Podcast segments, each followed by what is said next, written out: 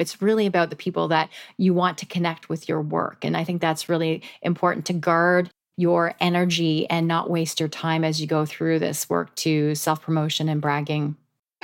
What's next? This is a question we're all having to ask and answer more frequently. I'm Jenny Blake, your host of the Pivot Podcast and author of Pivot The Only Move That Matters Is Your Next One.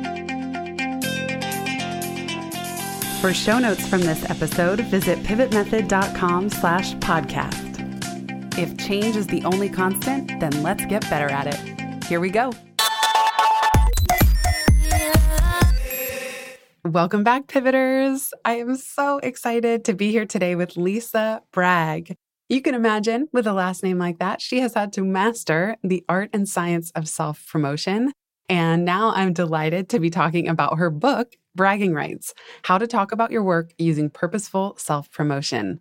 It launched in May of 2023. And Lisa and I had the great pleasure of meeting in person at the TED conference one month just prior to our book launch and bumping into each other throughout the week. Lots of serendipity popcorn. So I'm just delighted to have you here. Welcome, Lisa. Oh, thank you so much for having me. I'm so excited to be here. I am a fangirl. You know that. Oh, so thank you. That means so much. Well, there's so much to discuss. One of them is your background in broadcasting. And I feel like that must have been a little bit of a tricky pivot because, as much as you're putting yourself out there in front of the public, it's not as much about your own ideas so much as it is reporting the news or reporting other people's stories. So I'm just curious to hear your relationship with bragging from that former career to even what you're doing now. Oh, I still find it hard. In what ways? In broadcasting, it's all about the people you're interviewing. It's about the story, it's about the audience needs.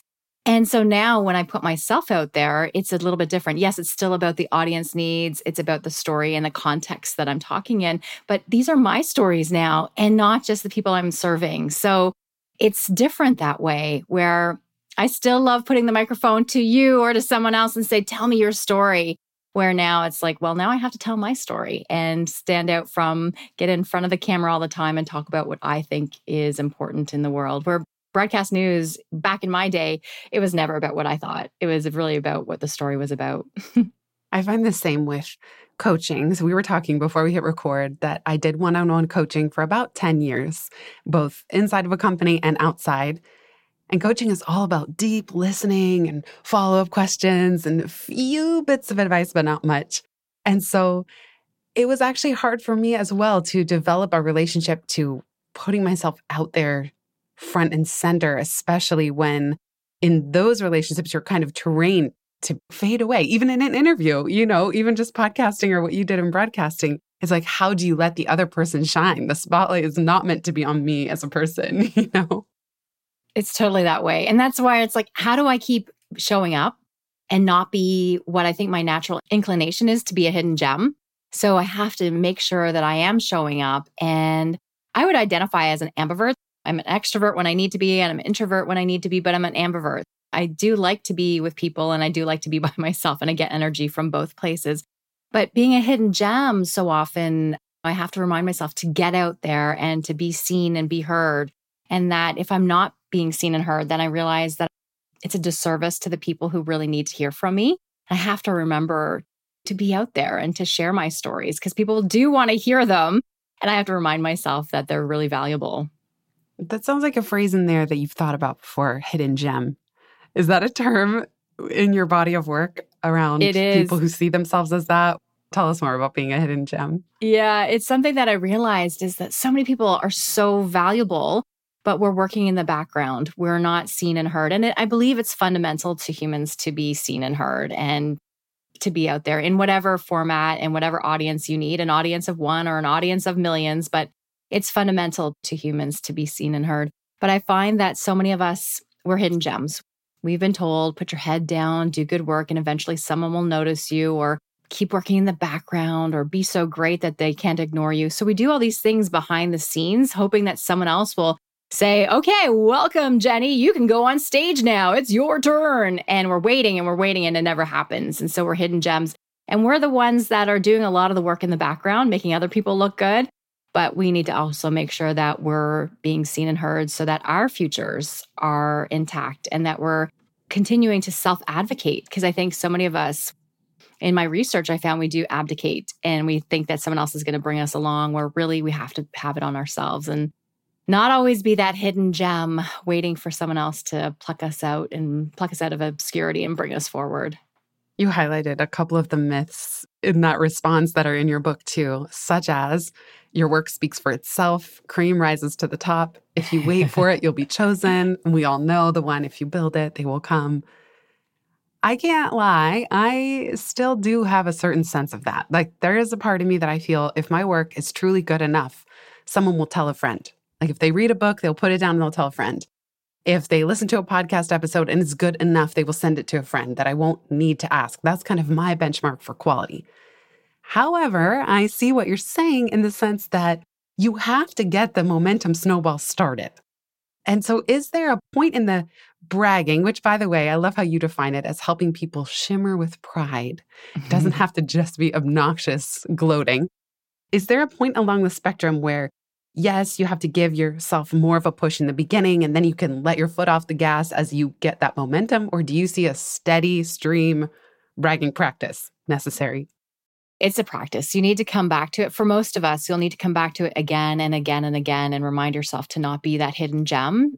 Eventually, though, what you do want is that people know you enough that they do refer you and that they do tell a friend and that they're your brand ambassadors. So that's what you do want that they're talking about you. They're passing on the podcast, they're helping sell your books. That's what you do want. But you have to give them something to start with. And so many of us think that, okay, well, I wrote a book and now the people will find me on my tiny piece of the internet. There's so much content being put out there all the time that you want to make sure that you are continuing to be the beacon, not part of the noise, but be the beacon out there, letting people know how you are here to serve. So, yes, you do want everyone to amplify you, but you need to help them and tell them what to say about you. And that's what a lot of people don't even say. Here's what I want. We think that people are mind readers and they're going to read my mind that I want this book to do this or I want this to happen. I you know want to be doing more keynotes and workshops. No, I have to invite them to want to. I have to be invitable. So I have to let them know how I'm here to serve. And so I think that's a critical piece. But yes, once you get your flywheel going and people can share your book and share your podcast, that's a beautiful thing. But we have to continually be present and let people know how we are here to serve. On that note, one of the more awkward questions that I find, and it's quite common, is in, let's say, a networking interaction or a catch up call, even. Somebody says, kind of to close out the call, How can I be most helpful to you? And I totally understand and appreciate the spirit behind that. I always find it awkward. I'm just wondering if you find that awkward too. First of all, I feel awkward to actually say something. I mean, I often say something very easy, like, well, if you think of anyone who could benefit from free time, I'd love for you to pass the word along. Or, you know, just keep me on your radar. I offer something low key. I don't legitimately say, now that you ask, I'd love if you could draft an email to your 100,000 followers and send it out on Tuesday because I have a big launch coming up. I just get uncomfortable with this question and I find it vague. And I don't know if it's one of these polite things like pretending to get out your wallet at dinner where it's like, let me just offer and I don't actually want you to give me homework from this phone call. What's your take on this question? I'm exactly the same. I'm always floored when I get it. It's like, oh, and I do feel that awkwardness too. It's like, oh, uh, and I feel like we should prepare something. So, from this takeaway right now, we need to all prepare something. But I think what I would say right away is what would it take to get on your list, to be seen in your newsletter in front of all your followers? Because you are so great. So, give them that compliment because you're already in a call from them. It's not a throwaway compliment, but what would it take to get on your list? So then you're putting it back to them to make it a consideration. So I'd use that magic question that's out there. What would it take? And then see what they say from that. But we should have those asks ready to go because people are offering. And so that's where it's like, what is my solid thing that I need right now? So if you could refer my book to someone or refer me to a workshop keynote, like having that one or two things that you could ask them. Ideally relevant to the conversation, though, but we need to have those things when people give us the opportunity to actually hold it and honor them because they're offering. So, and if it doesn't go anywhere, I think that's something for us to see. Check back in a year. Did those conversations ever go anywhere or was it just lip service? What about a tit for tat situation? I've had this come up before too. So you're now my bragging rights therapist, where It's someone I don't know very well. We're connecting for the first time. They ask inevitably, What can I do to help you? You know, as we're getting ready to close out. And again, I don't really know this person. And then my fear sets in that if I actually say something, or I don't, I say, I'm good, you know, just spread the word if you hear anyone related. Okay, great.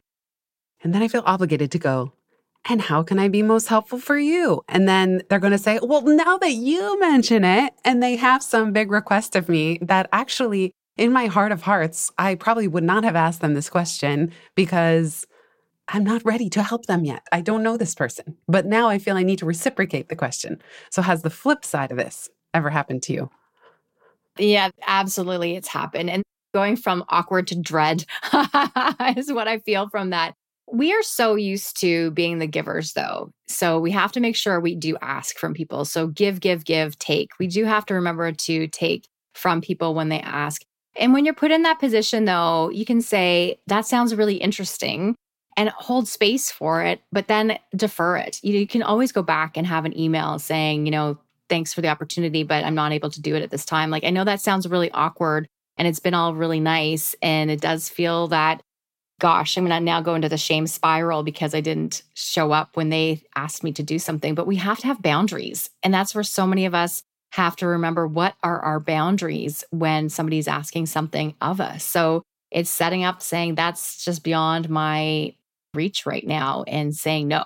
And it's hard. And I have the hardest time with saying no, but we have to say what our limits are because you have your priorities that you need to fulfill. But if you let too many other people's priorities get in, you're never going to get ahead to the success that you want to have. So I think it's really making sure that you have your boundaries. That's an interesting thing to try to gracefully say no or buy time in the moment, because that's when I get most flustered. Like I just have all my social mores and considerations. Absolutely. Yeah. And so what I would do, anything that you have that really trips you up, have a script. So back in broadcasting, I used to have to call these people, all these different people. You know, it could be the head of a country. I'm in Canada, so it could be the prime minister's office. It could be a politician. It could be the police talking about something that just happened. And sometimes I wouldn't know exactly what I was going to say. So I would write myself a little script and I would have my little notes. So if I was calling a police station to check in on something, I would have right away my three little bullet points that I wanted to make sure that I covered. And so have those little things right beside your computer screen or on your desktop that is a folder of what are my asks and what can I say no to? What are my boundaries? Just even have a point saying, say no and allow yourself. What is my script when I say no? So, what is my script? What is my ask? So, have those things that are your script right there, ready to go. So, you have those lines prepared because it is hard in the moment to remember. And that's why in broadcast journalism, we would have our scripts and we would memorize things sometimes and we would know it so well that we would then throw away the script and just be able to talk more extemporaneously, right off the cuff about whatever it was, but we already had it really deep inside of ourselves to know what we were going to say. And so I think that if you had some scripts ready to go, that could cushion that shame, awkwardness, and all the things that we do feel when uh, we're put on the spot about something. So have those things that you're already predicting because you've already had it happen. What are those things that I need to make sure that I have ready to go as a cheat sheet or a script so I don't get caught up again? We'll be right back just after this.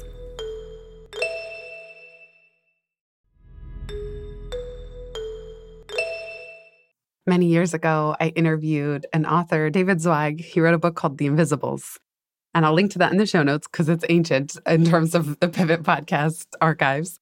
And his whole book was featuring people who are essentially invisible, like the audio engineer at a Cyndi Lauper concert, of whom I happen to know the person who did did awesome. that. Yeah. Or it just could be anybody. The chef at the White House. I mean, maybe they do end up making a name for themselves, but long story short, there are people in professions whom they don't want to be out in front. And there's even the phrase, you know, power behind the throne. I've had people, in a way, I prefer for my right hand person, whoever it is at any given time, they're not trying to launch their own business as a thought leader. It has a shelf life if that's the case. That you kind of need sometimes parts of the business or people to be out in front. And then other people who say, I don't actually want that. I'm super happy behind the scenes optimizing things. So for the people who don't mind not blasting themselves out into the world. What would you say? What piece of this is still important? Like, these are people for whom they genuinely want to be recognized for the quality of their work, first and foremost. Cyndi Lauper, engineer, still needs to be known in the industry. So they might not be known in a greater, wider audience, but to their important audience, they're known. Otherwise, they're still downstairs in their parents' basement playing on stereo, right? So they need to be known to the audience that they care about. That's why context really matters. And you can have your primary audience can really just be one person. It could be Cyndi Lauper, but you need to be known in your industry. And so that's where I challenge that thinking where, you know what, they might not be known on the Beyonce level scale, but they're known in their industry and probably featured in those industry magazines or in the grapevine that people know who's who. So I think that that sounds like it's thinking on a worldwide scale instead of thinking, well, no, I can have an audience of one and really make that important. So I think that's why this work is so important, no matter if you want to just reach one person or reach the world. You need to be able to talk about yourself and to self advocate. Otherwise, people won't know why you're here or what you're here to do. It's being of service to other people. So that's really interesting, but it's that we so often don't tell people what we're supposed to do. We want them again to read our minds, but we need to be out there letting them know, and then they'll know how to use us. I think this work is also really important because we want to do more work in the future. And if they don't know that you're the person, then they're not going to be able to bring you along. I think I found his work when I was doing my research for the book because I did a lot of research and investigation and thinking about all the different challenge points of why people need to brag. And so bragging is to talk about your work with pride. And pride also means self love. So, why do we need to do that? Well, we need to let people know how we are here to serve, and then we can go forward. I feel like I'm just rambling on the same phrases today, but it seems like that's where I am with it. No, but, um, I love all the different angles. And I will say that I am someone who definitely, maybe it's a crutch. It's kind of a bragging comfort crutch of quality. And I don't even care about the moniker best selling author. I like award winning author or award winning podcast. And yet, you got to submit for those awards. So you're right that even the audio engineer for Cyndi Lauper, they want to be known among their peers in the industry. And even all these people who have won awards and prizes in their industry for the quality of their work. With free time, I paid almost a $1,000 to submit for two Webby Awards. like it was the most expensive award, but it's very prestigious. And it did end up getting nominated, which is like among 14% of submissions. Bravo. And I'm so proud of it. But that costs money, you know? That was money, that was time to apply. It took me raising my hand. And it does take courage to even say, is my show worth a thousand dollars to even submit myself for an award that I don't know if I'll win. And then even the free time book has won six awards, but we pay for every single one. The publisher submitted a bunch that I didn't even know about, but you pay for them. Like someone has to think to do that and you pay for them. And then if you get them, that's wonderful. But even those awards are not just automatically falling from the sky. And that's what so many people think. They think they are. They think, oh, wow, aren't they special? And that's why you being honest and saying that, like, no, I paid for them, that allows someone else to say, oh, I should do that too. And how do I win? Because we think that someone else is going to do it for us. And that's the mistake. And so when we shine a light on what we're doing and how we're doing it, we're showing the moments and not just the milestones. The milestones would have been you winning or placing highly we are showing the moments that, hey, I'm going to put myself forward for this. This is really important to me. I want the world to know that I am doing good work so then more people can find me. And so it's really do I want to be invisible or do I want to stay employed? Do I want to get a new position? Do I want to find people who will help me solve impossible challenges. That's where we need to build social currency. We need to be able to talk about ourselves. We need to brag about ourselves and the good work we're doing. And we need to then promote the good work that we have out there. So good for you for going for it. And everyone, find something that you want to win and nominate yourself because secrets out, people are doing it. They're nominating themselves. So you should too. I have two more bragging stories on this. First of all, the awards business is huge business for these companies. You pay to submit for every single award. Then in the nomination stage, if you make it that far, then they want you to get like, oh, there's a people's choice vote. What does that mean? Blast. They want to collect email addresses from everybody who votes for you. Then whether you're nominated or you win an award, now you can buy your award. So for mm-hmm. one of the podcast awards, I bought two statuettes just to have them physically in my home so I could look at them and remind myself to keep going. And I paid a couple hundred dollars each for these statuettes. This was in the boom times of 2021. so the point is, these companies are making huge money. It's good business for them running a gazillion different awards. And so the good news there is that there's a gazillion different awards to submit for, and they want to make money off of you. So you might get a nice certificate or a nod or essentially the participation trophy, but people don't even necessarily know that that's what it is in some cases. Not all, definitely not all. But the second thing I wanted to tell you, Lisa, is that I submitted for the Webby, and again, only 14% make it to the nomination stage. And so I did.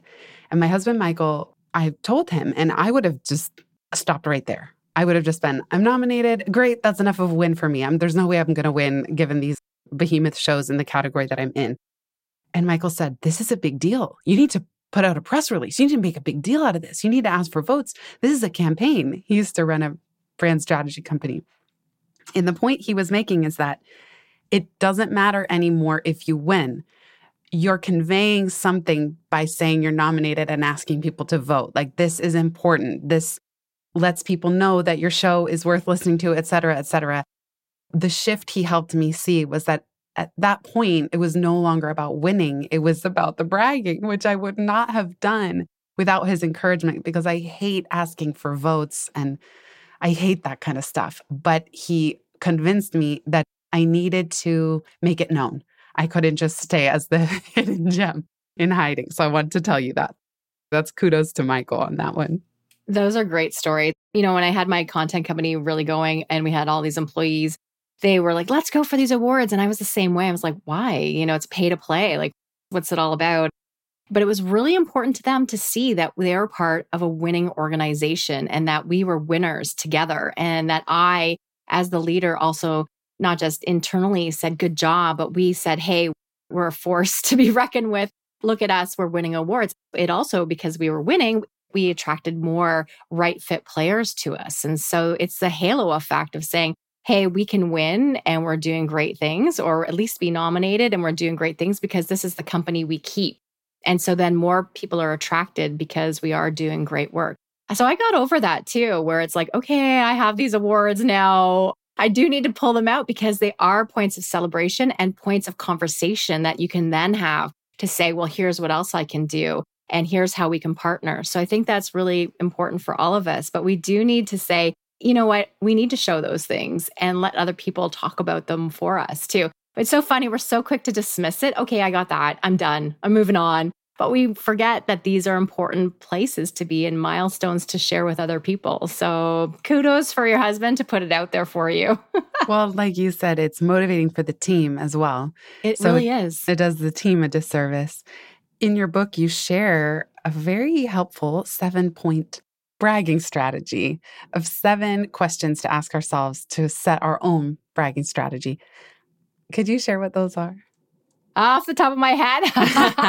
or I can share them and you can pick the one you think is most important. yeah, you know what? Well, I think there's some really good ones in there. And I, why I think they're so good is that it gives us place to start and say, okay, I can move towards these things. It starts with how are you? Because so many of us bragging is taboo. Culturally it's not something we're comfortable with and i'm in canada so i thought it was a canadian thing and then i found it it's a midwest and then i found it was in new york and then i found it was everywhere and japan and uk and australia. My international research found it was all of us have this cultural taboo about talking about our successes. You know a lot of it comes from the social norms of the factory era and now we're in the imagination era and so we have these constraints on ourselves. So it really starts with how are you? Are you suffering from imposter experience or the tallest poppy, things like that. So, how are you as you start this journey to say, I'm going to start talking about my successes and promote myself? Because you need to start having steps where you feel courage and then eventually we'll feel a little bit more confident. But it's about courage to start taking those steps. So, that's one of my favorite ones is, is how are you? Give me another one. Which one do you want to talk about? Well, they're all so good. And by the way, it's officially bragging rights strategy. I said it wrong the first time. I'll read them all, and then I'm curious to know which one do you think people there's the most opportunity to improve. How are you? Who are you? Who do you serve? What do you know? Who do you know? Who knows you? And what's next? So I think one of the really important ones is what's next. And I, that was last on your list. And why it's important is I always tell people to market to where you want to go. We think that our reputations are so important, the end all be all, and we don't want to do anything that, you know, wrecks our reputation because this isn't really where it looks like I should have gone from, you know, wherever I was before. This doesn't look like the right next step. So we worry about our reputation so much that we don't think about our future selves. And so what's next is really thinking about where do I want to go and why do I want to go there? And then it's so funny how you'll see eventually the red thread of your life come together when you do some self reflection. But what's next? Where do you want the future Jenny to be? Where do you want to go next? And then start marketing yourself to that person. And it will all start to align as you do that. And people will help connect the dots. So I think that's a really important one is what's next. And thinking about one of the challenges I have in the book to do, because there's some exercises, is really what is your legacy? What do you want people? And this is outrageous, but if you live to 130 years old, so there's no excuses of time. If you live to the ripe old age of 130 and you had your nieces and nephews and children or great grandchildren all around you, or just friends and family, what would you say to them about your life? And what are the things that you've done? And so putting that in that kind of like, I've done it all kind of context and then you can start to plan backwards and know where you want to go. And that will help inform why you want to talk about what you're in service of. And then it'll help you then say, here's the self promotion I need to do, the tactics, the video, the emails, the newsletter, whatever it is, or word of mouth. Here are the things that I need to do through self promotion. So, think about what's next too. You're starting to let people know how they can help you. So, you know, we were having the conversation. People do want to help us but we need to let them know how they can help us. And so if you start to tell them, this is where I'm going next, this is what I want to do, then they'll help you get to your goals faster. So I think that's really one of the most critical ones is what's next. That's so true. And as it relates to pivoting, we're always evolving and becoming. And sometimes it's happening continually behind the scenes in a really organic way. And I talk about that in the book. And then other times we're hitting a more dramatic pivot point and you talk about pivot points too in your book where we're going in a new direction and the kind of the message I've had to do that many times where the message I'm sending is hey I'm going this way now I invite you to come along for the ride but there is some explaining to do and I find that a lot of people are happy to go on that journey they're excited to go on that journey it gives them permission to go in a new direction I just can't stay in the same place being the same person talking about the same things that's just not my personality type and so you're right that that what's next piece can be nerve wracking, but it's how you build into the new direction with and surrounded by other people. And Jenny, I'm going to say celebrate you for that because it's we're in a new era where before you know our parents or grandparents they would have had the same job for 20 35 years or same career and same messages. And so they wouldn't have had to pivot and transmit these new messages. And so we're in this new era where we do have to say this is what I'm thinking now, and it's evolved, and this is where I'm going now because we're part of the knowledge economy. So we have to allow our thinking to change and bring people on that journey with us. And I think it's really important to say, we're all new at this and let's go and keep doing it. So allowing people to come along on the journey and giving them permission to also say, you know what, that was great. That was Lisa of 2020. But now, what is Lisa now with being an author and the next steps, Lisa. It's how are we evolving and our thinking evolves. So allowing that to change and signaling to people that it's important to allow ourselves to change and to realize that we're all learning on this journey, you know, and we're humans having a human experience. So making sure that we're allowing ourselves not to be perfect, which I've demonstrated on this podcast. I think it's really an important thing that we're all evolving and that we are there to support each other as we go. Some of the stuff sounds, oh, Pollyanna esque, cheering each other on, but we really do need to come together and cheer each other on as much as we can and support each other and scaffold each other as we go along. We'll be right back just after this.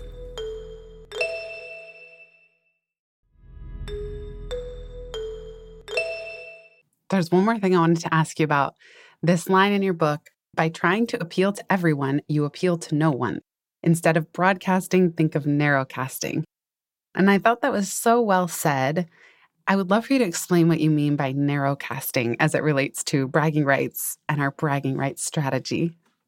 Yeah, you know what? So many of us want to be out there and right there. So everyone in the whole wide world knows us. But it's really that we need to find those people that really want to resonate with us. Instead of talking to everyone, we talk to those few people that we know already like our message. And we spend so much time. That's one of the sayings is one third of the people like you, one third of the people, meh, they don't really care. And then one third of people won't like you. But then we spend so much time on trying to get those people who don't like us that we waste our efforts and energy. While we think about narrow casting, is really just think about those one or two people that really need to hear your message. Hone in on them and what they need from you instead of thinking about broadcasting to the world and no one hearing you. It goes back to being that beacon. So if you're a beacon, really just sending that direct signal instead of being part of the noise and trying to attract everyone, I think that's the critical piece. And that's where maybe you are still just trying to go back to our Cyndi Lauper music engineer. He would probably be narrowcasting to a very small audience of people who really critically matter to him instead of trying to be up on stage with Cyndi Lauper trying to take over the stage. Right. It's narrowcasting. Who do I really need to talk to? It's also less exhausting when you get out there and try to self promote. You're not trying to get the people from high school to like you and to appreciate your work. They're part of your past. They're lovely, but that's done. You need to really think of the audience that you want for the future. And I also guide people to think about what is your primary audience, your secondary audience, and your tertiary audiences. What are those audiences and what do they need from you? And really just focus on that first audience of those people who really resonate with your message and that you really want to help in this world. I found that very helpful too, of almost thinking in advance. It's okay if this type of person doesn't like me, or it's okay if this type of reader is appalled by what I'm writing or sharing, or I have to almost decide who it's not for to just give myself permission to keep going because I know who it is for. But I have to remind myself wait, I'm not trying to get the approval of every single segment of, let's say, business owner population. And there was somewhere I read once that a good sales page, which I call an invitation letter, should disgust someone. so I always wonder, like, okay, who am I disgusting right now with my frou frou, heart based business language, you know, whatever it is that they're going to just roll their eyes at? It's good. It means I'm attracting the right people and repelling the wrong ones. Oh, repelling is so good because that's where narrowcasting is really important. We don't want to have those people that are really cringy clients that are coming to us and that we're just not going to be able to serve. It's not going to do us anything and it's not going to do something for them. Back in when I had my content company, I'd say, Oh, we can work with anyone at any budget. Oh my goodness, no, we can't.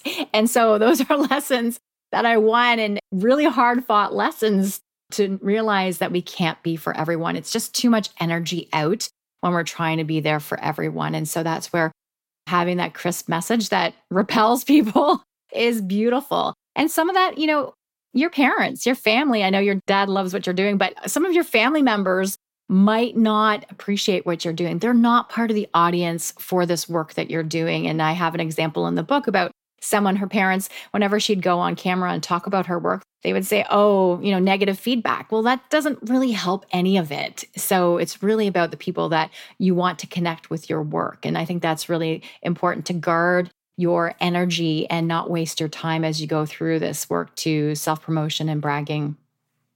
One of the journal prompts in the book is When do you wish you had been bolder? So, as we start to close out, I would love to ask since the book has launched, let's say in terms of promoting the book, is there a moment of this year where you wish you had been bolder? Oh my goodness. I'm in that stage now where you have to ask for reviews and ask people for them because people don't think their review matters. And you know how often we don't like or engage with a post. So I have to ask people, will you review my book? Will you give it an Amazon ranking? And, uh, you know, most podcast shows, it's like, please give a five star review so more people can hear it. And for books, we have to ask too, because people just don't think that their review counts and matters. And it desperately does. So I'm being bold by saying, will you please review my book and give it a rating? And so that's something different for me. I'm used to asking for sales and I'm used to asking for different things. But again, I feel like this is more I have to watch because I feel like it's more about now you're rating me, but they're not. They're rating a product, and the podcast is a product that you have. But I encourage people to have grace when people are asking them for a review or a testimonial and get out there. Have grace for the person who's asking, but have grace for yourself as you're asking. So I'm in that boulder. I have to be bold and ask for please give me a five star review on the book and let me know your thoughts on Amazon because it's all about the algorithms and all these things that aren't even part of the book to help more people to see it and to get it into more hands. It's really a critical thing. So I think that's my bolder thing right now, which I have to admit, it's one of those things, it's a practice that I have to come back to and say, no, I can't be a hidden gem. This book cannot hide in the Amazon or any of the bookstore, Barnes and Noble and shelves. It can't hide there waiting for someone to pick it up and become dusty. No, it needs to be in the hands of the people it will help. And so I need to help usher it into the world. And those reviews are part of it. So that's what I'm up to right now. I know you can relate on that one. Oh, yeah. Oh, my gosh. I feel like just as they say, willpower is a limited resource and you can have decision fatigue or willpower fatigue. I get like bragging fatigue or bold request fatigue, where I'll do a, a burst of it and then I just need a break because it's way outside of my comfort zone and my natural way of being. So I can like kind of fake it for the sake of a project for a couple months and then I take a break. so that's where I said at the beginning, I'm a hidden gem too. It's a yeah. practice we have to come back to, but it's a lot of it is because we've been trained that way and it's cultural. But if we're out there saying, here's how I'm of service, why should that be fatiguing? But it's a cultural thing that we think it is by asking for something for the work that we're doing and wanting something to be successful. That self advocacy piece does become tiresome. It's tiring and it shouldn't be. And we need to start helping each other more and scaffolding each other to to share more in the spotlight and make it eventually that it's not the spotlight. Talking about your success should be commonplace and telling people, hey, this is the great work I'm doing you should come take a look and appreciate it and move forward with it. But it's so hard for us. And that's where I really thought this book was needed out in the world.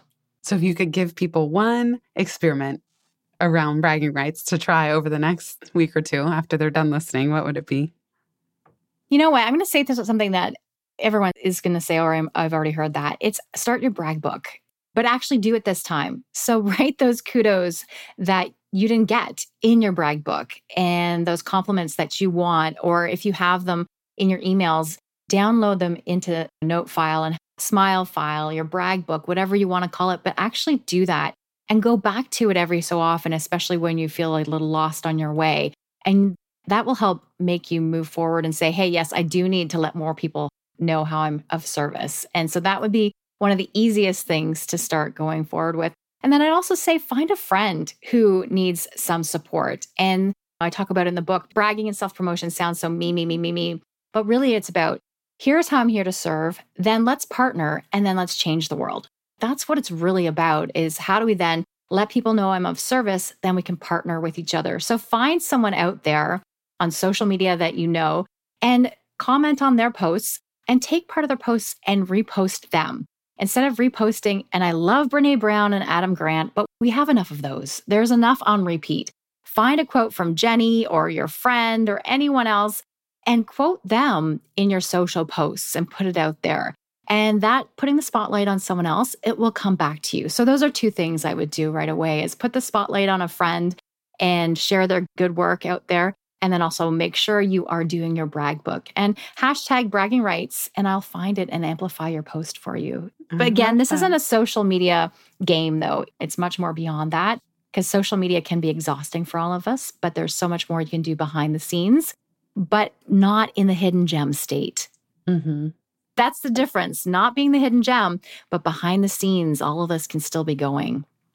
I love that. And I love the homework to shine a spotlight on a friend we can all do that today. There are people that will listen to an episode. I have friends who buy the book of someone they hear on a podcast as a way to say thank you for that conversation. Like they're very generous in that way. Or someone will say, I love that episode. So I left you a review. Or, you know, when I see them come in, it's so true. Like just shining the spotlight on someone else, even having a practice. I've heard of people who do like send one nice note every day. They send one thank you email every day or text message can I just jump in one more thing, Jenny, though? Because I was a fan. I said at the beginning, I'm a fangirl. And I complimented on one of the podcasts you had. I can't remember what the episode was about. Then you complimented, you said my name back on your show. And I was like, oh, yay, that's so exciting. And so, doing those small things by leaving your name on a review or commenting on someone's social post, people will see that and they'll see your name. And then eventually you'll get into their mind and they'll start to think about you and maybe consider you for an opportunity. So these are small seed planting things that you're doing along the way. Maybe it's not intentional. Mine was not intentional to say, oh, Jenny, bring me on your podcast, but it's a seed planting to say, hey, I'm in relationship with you and we're going to start building something together.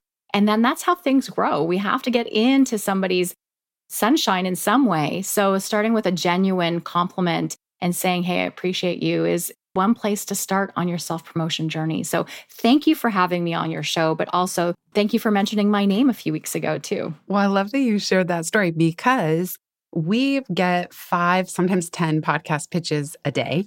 And keeper emails of someone genuinely listening and genuinely complimenting the content of the show, it's so much more rare. It's very refreshing. And Lisa, in your case, when someone does write a keeper, I call him a keeper, I like Smile File too, write a keeper email about an episode, and I see that they have a book or they have something going, I always check it out. Sometimes they're submitted anonymously or there's not much I can click on, but you didn't need to write and say, I love your work. And by the way, can I be on your show? You were just sending a genuine compliment. And then I said, Oh, she has this book. Oh, that looks interesting. Oh, I, Jenny, can put two and two together to say, let me think about that for a future episode. like in that way, I think that you're right. The authentic connection is more powerful than assuming someone needs to like hit me over the head with a podcast pitch in order for me to make a connection if an episode might be a fit. It's like when there's a genuine overlap of the work, I just don't need to be told. So, in that way, sometimes the over impersonal bragging does not work as well as shining a spotlight building a little relationship and then letting it unfold from there. Yeah, that's exactly. And it's long term relationships. That's the thing. It's how do we be successful together and share the spotlight with each other and help build each other up. So thank Amazing. you. Amazing. Well, I'll put all the links to your work in the show notes. Listeners, of course, if it's not already on your radar, get a copy of Bragging Rights How to Talk About Your Work Using Purposeful Self Promotion. And Lisa, is there anywhere else you'd like to send people to learn more? Well, come to my website, lisabragg.com, and it's bragg with two G's. And yes, my last name is Bragg. Mm-hmm. and then on social media, I'm uh, heavy on LinkedIn, so you can find me there too. So thank you very much. What a joy. Well, thank you so much, Lisa. And big thanks to everybody who's here listening.